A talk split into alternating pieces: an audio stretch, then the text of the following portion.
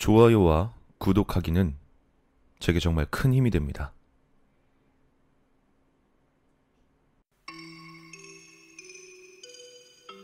중년의 남자 혼자서 산다는 것은 생각보다 훨씬 어려운 일이다. 특히 나와 같이 게으른 사람은 더 그렇다.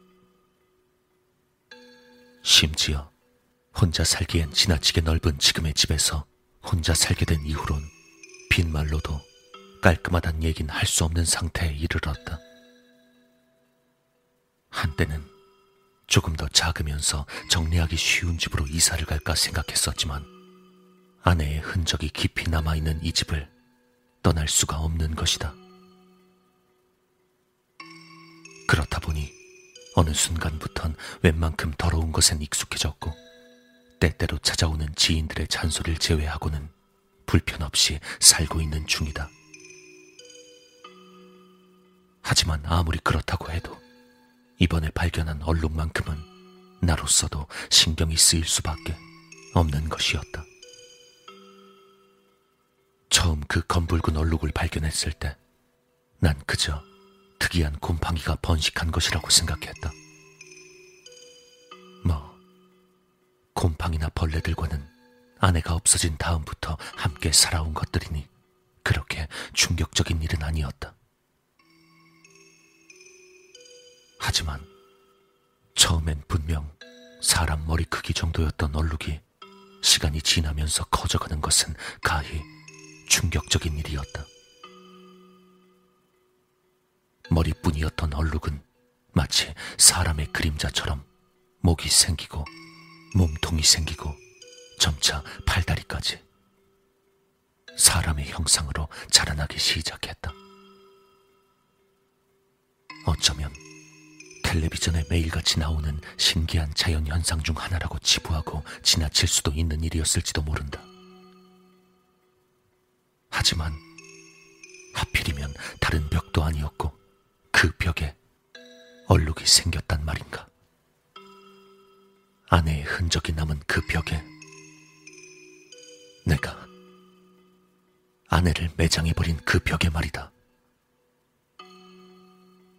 그것이 사람의 형상이 되고 점차 진해지고 있는 것을 보는 나의 심정이 어떨지 상상이 되는가. 그 얼룩이 자라날수록 내 정신도 붕괴되고 있는 것일지도 모른다. 밤중에 아내의 목소리가 들리는 것 같아서 몇 번이나 잠에서 깨어나 벌벌 떨기도 하고 벽에 십자가를 걸어 놓기도 했었고 이윽고 부적이나 영주 등 이제 그 벽은 뭔가 종교적인 물품으로 가득 차게 되었다. 그럼에도 불구하고 얼룩은 점점 진해져 이젠 새까만 색이 되어버렸고 내 정신도 새까맣게 썩어가고 있음을 느꼈다. 이쯤 되자 처음엔 두려움에 떨었던 나도 이젠 될 대로 되라는 심정으로 분노가 차오르기 시작했다.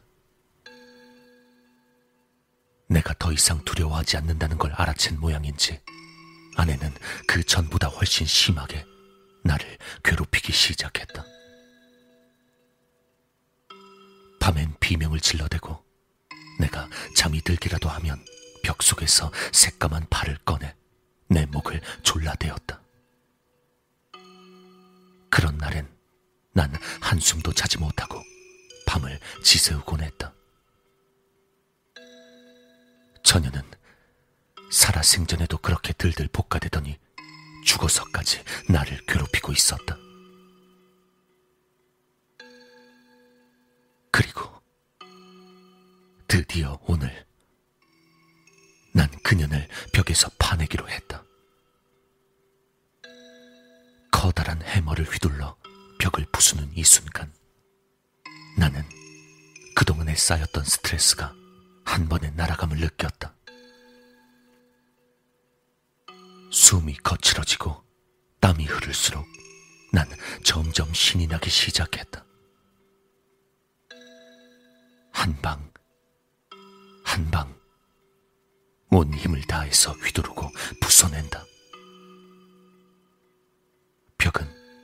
생각보다 쉽게 부서져 나갔고 난 일종의 우월감을 느끼고 있었다. 살아 생전에도 나에게 이기지 못했던 여자였다. 죽어서라도 별 수 있겠는가? 드디어 힘차게 휘두른 해머에 커다란 벽에 파편이 떨어져 나갔다. 내가 아내를 파묻었던 그 벽이 다시 아가리를 벌리고 나를 바라보고 있다. 난 어떤 광경을 보아도 무서워하거나 놀라지 않을 자신을 가지고 있었다. 하지만 그건 내 자만이었다. 아무것도 들어있지 않은 그 벽에 검은 아가리를 본 순간 나는 아연실색할 수밖에 없었다. 도대체 그녀는 어디로 갔을까?